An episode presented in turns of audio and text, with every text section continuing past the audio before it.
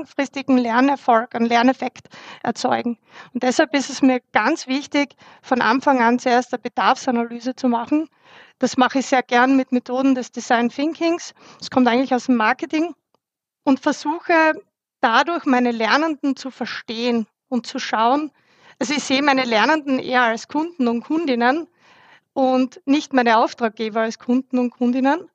Und mir ist es deshalb wichtig, in einem Design Thinking Prozess meine Lernenden zu verstehen und zu verstehen, unter welchen Voraussetzungen sie arbeiten oder lernen, unter welchen Rahmenbedingungen sie lernen, welche Lerntypen sie sind, welche Vorerfahrungen sie haben, um dann auch zu schauen, okay, was ist der Lerneffekt, den unsere Auftraggeber und Auftraggeberinnen haben an uns? Was, was sind die Ansprüche eines Blended Learning Konzeptes? Was, was ist der Lerneffekt? Das ist ein interessanter Zugang, Karina.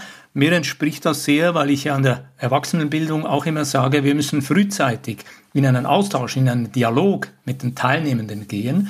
Und im Prinzip geht es darum abzuklären, was bringen die mit an Vorwissen, welche Erfahrungen haben die und dann aber auch sehr sauber mit den Auftraggebern zu klären, welche Handlungsfähigkeit soll durch diesen Lernprozess erreicht werden.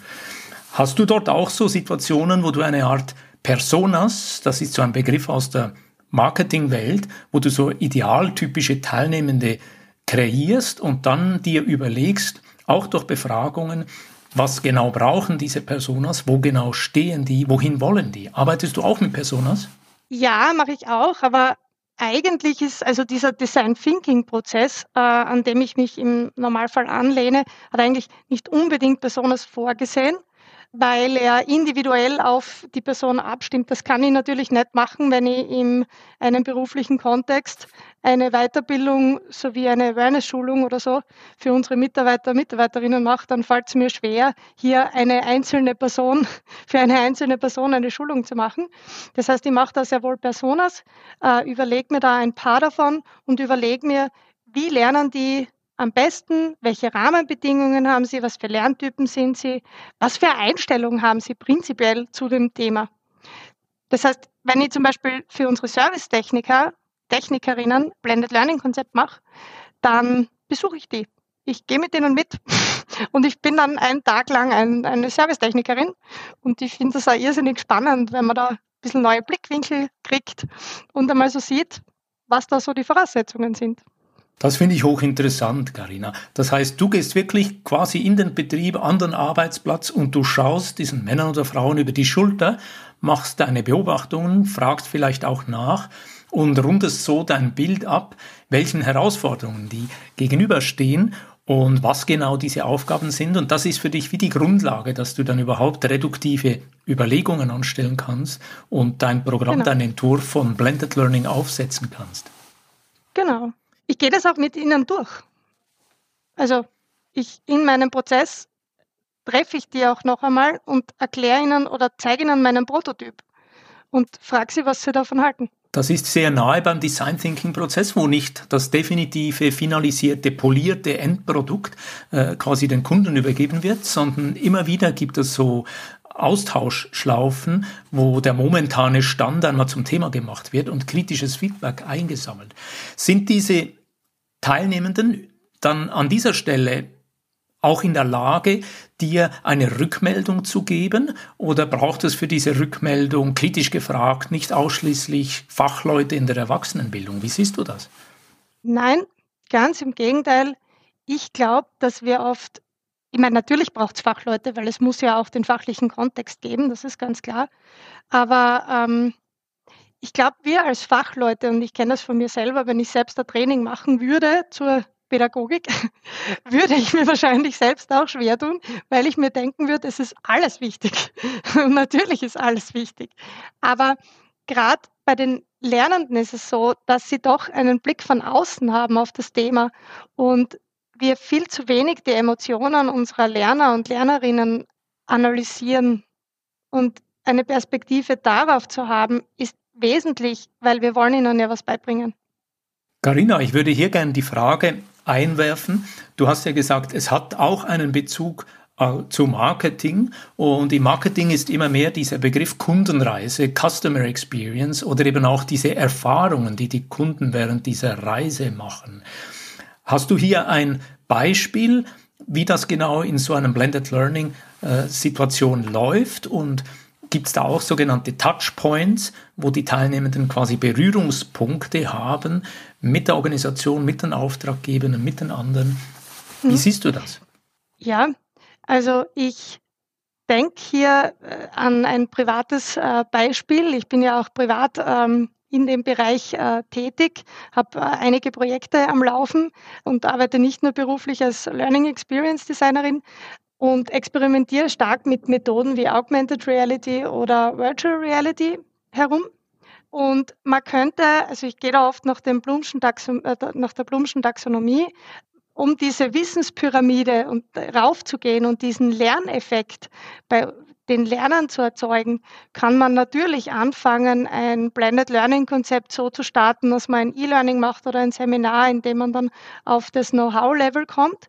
Aber um auf ein Can-Do-Level zu kommen oder gar etwas transformieren zu können, um es selbst neu zu erfinden, dafür braucht es Methoden, die das Üben erfordern. Und hier finde ich vor allem gerade zum Thema Klimawandel Augmented Reality recht, recht cool, weil das gerade für die Jugend natürlich auch was Neues ist.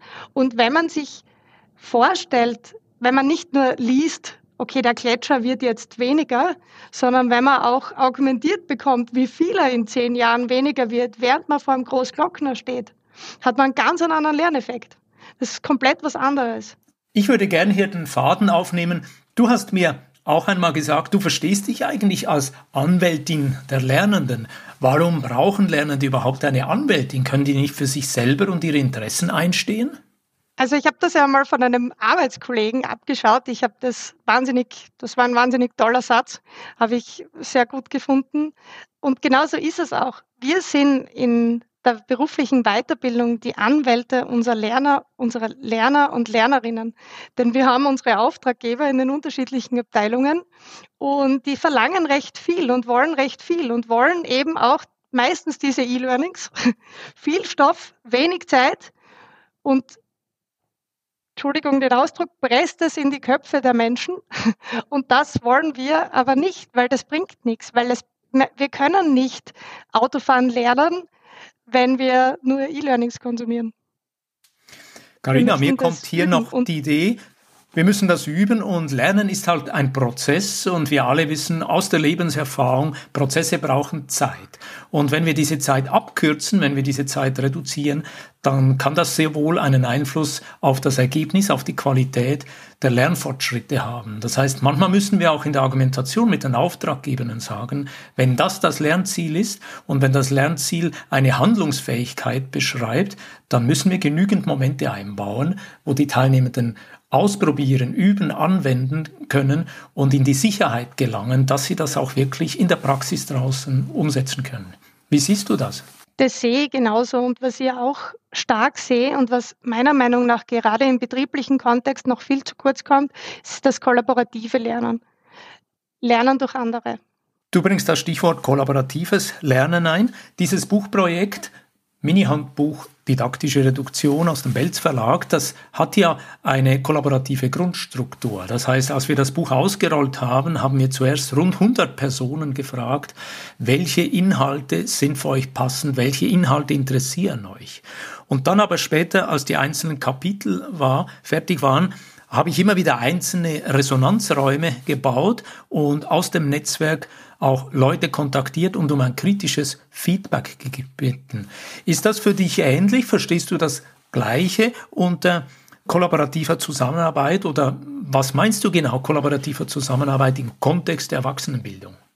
Ist das überhaupt möglich, Erwachsenenbildung in einem kollaborativen Prozess aufzusetzen? Ja, natürlich. Also kollaboratives Lernen ist etwas total Wichtiges.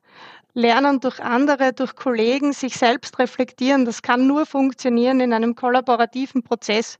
Und das kann eigentlich nur bei jedem Thema gut sein.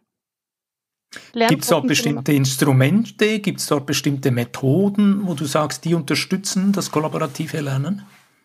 Also ich bin ja irrsinniger Barcamp-Fan. Working Out Loud Sessions, aber Barcamps vor allem, Thinktanks in jeglicher Form, das ist, ja, finde ich, kann man nur wachsen daran. Man kommt mit neuen Themen in Berührung, man kann sich austauschen, man lernt von so vielen verschiedenen äh, Blickpunkten neue Möglichkeiten. Ich spüre deine Begeisterung für diese eher offenen Formate, für diese in einem demokratischen Aushandlungsprozess definierten Themen, die Gruppen sich aneignen. Mich würde jetzt noch interessieren, um nochmal auf das Thema Methoden und Instrumente zurückzukehren, gibt es solche, die dir helfen, die Reduktion anzupacken, wenn du solche Blended Learning Konzepte entwickelst? Und wie genau startest du? Mit was beginnst du? Magst du uns darüber etwas erzählen? Ja, gern. Ähm, also in deinem Buch hast du ja auch die, die Grundlandschaft mit Tiefenbohrung beschrieben. So ähnlich ist das auch bei mir. Also jeder, der mich kennt, weiß, ich bin ein wahnsinniger Freund von Online-Whiteboards und Pinwänden. Habe bunte Karten im äh, Büro zu Hause liegen und äh, liebe es, dort die Pinwände äh, zu, zuzukleistern und ähm, na, mit, also mit, mit Karten zu bestücken, um dann eben didaktisch zu reduzieren. Online, remote geht das natürlich mit Miro besser oder mit Mural, also einfach einem Online-Whiteboard und ich versuche dann so meine didaktischen Schwerpunkte zu setzen. Und für mich ist es auch ganz wichtig, dass ich diese Reduktion auch in Kombination mit der Methode in Verbindung bringe, um das Lernziel zu erreichen. Das heißt, es kommt ja auch auf die Methode an, wie man richtig reduziert. Ich nehme gern dieses Beispiel auf, Karina. Du hast die Grundlandschaft mit Tiefenbogen angesprochen. Die geht ursprünglich auf Martin Wagenschein zurück. Und im Prinzip ist die Idee tatsächlich aus einem großen Ganzen einen Ausschnitt zu definieren und innerhalb von diesem Ausschnitt klug gewählte einzelne Tiefenbohrungen auszuwählen. Das sind dann beispielsweise drei Tiefenbohrungen, die leicht unterschiedlich lang oder breit oder intensiv sein können. Und den Lernenden wird aber beim Erklären auch von dieser Grundlandschaft trotzdem eine Übersicht geliefert und es wird ihnen vermittelt, warum diese Auswahl getroffen worden ist, aufgrund welcher Prämissen oder Vorüberlegungen. Und vielleicht gibt es sogar den Hinweis von der lehrenden Person, welche Elemente in die Eigenverantwortung, in die Selbstverantwortung gehören und von den Lernenden eigenständig bearbeitet werden müssen. Hast du solche Erfahrung gemacht, dass du mit so einer Grundlandschaft mit Tiefenbohrungen sogar die Planung oder Vorbereitungszeit verkürzen konntest oder dass dein Planungsprozess ganz allgemein davon profitiert hat, mit solchem, so einem Modell Grundlandschaft mit Tiefenbohrungen zu arbeiten? In jedem Fall. Ich suche mir dann ähm, aufgrund dieser Ergebnisse die Methoden aus, zum Beispiel äh, aufgrund dieser äh, groben Schwerpunkte ähm, ein Storytelling, dass ich das drüberlegen kann, wo ich mir dann selber kreativ auch überlege, wie das denn ausschauen könnte oder wie das für die Lernenden auch Emotionen wecken könnte und Erfahrungen äh, kreieren kann. Ich habe eine Frage noch offen. Bei der Vorbesprechung von unserem heutigen Termin habe ich von dir erfahren, dass du auch mit dem Begriff Smart Learning versiert bist und unterwegs bist. Und dort gibt es auch eine Gruppe, die nennen sich sogar Smart Learning Pirates. Was ist das für eine Gruppe und streben die irgendeine Art von Weltherrschaft in der Erwachsenenbildung an? Erzähl uns von den Smart Pirates. Ja, also ich bin Mitglied der Smart Learning äh, Community und da bin im Co-Creation Team der Smart Learning Pirates. Das ist ein Akronym. Ähm, mehr verrate ich dazu jetzt nicht. Äh, da würde ich mich freuen, wenn sich jemand meldet, bin ich jederzeit dazu bereit. Wir sind auf jeden Fall ähm, dazu da, um selbst äh, Smart Learning Environments auszuprobieren. Äh, wir versuchen uns in Augmented Reality, äh, wir kreieren virtuelle Wohlfühloasen und ähm, ja, experimentieren da mit neuen Lernformen herum. So wie zum Beispiel auch mit dem Metaverse des Learnings.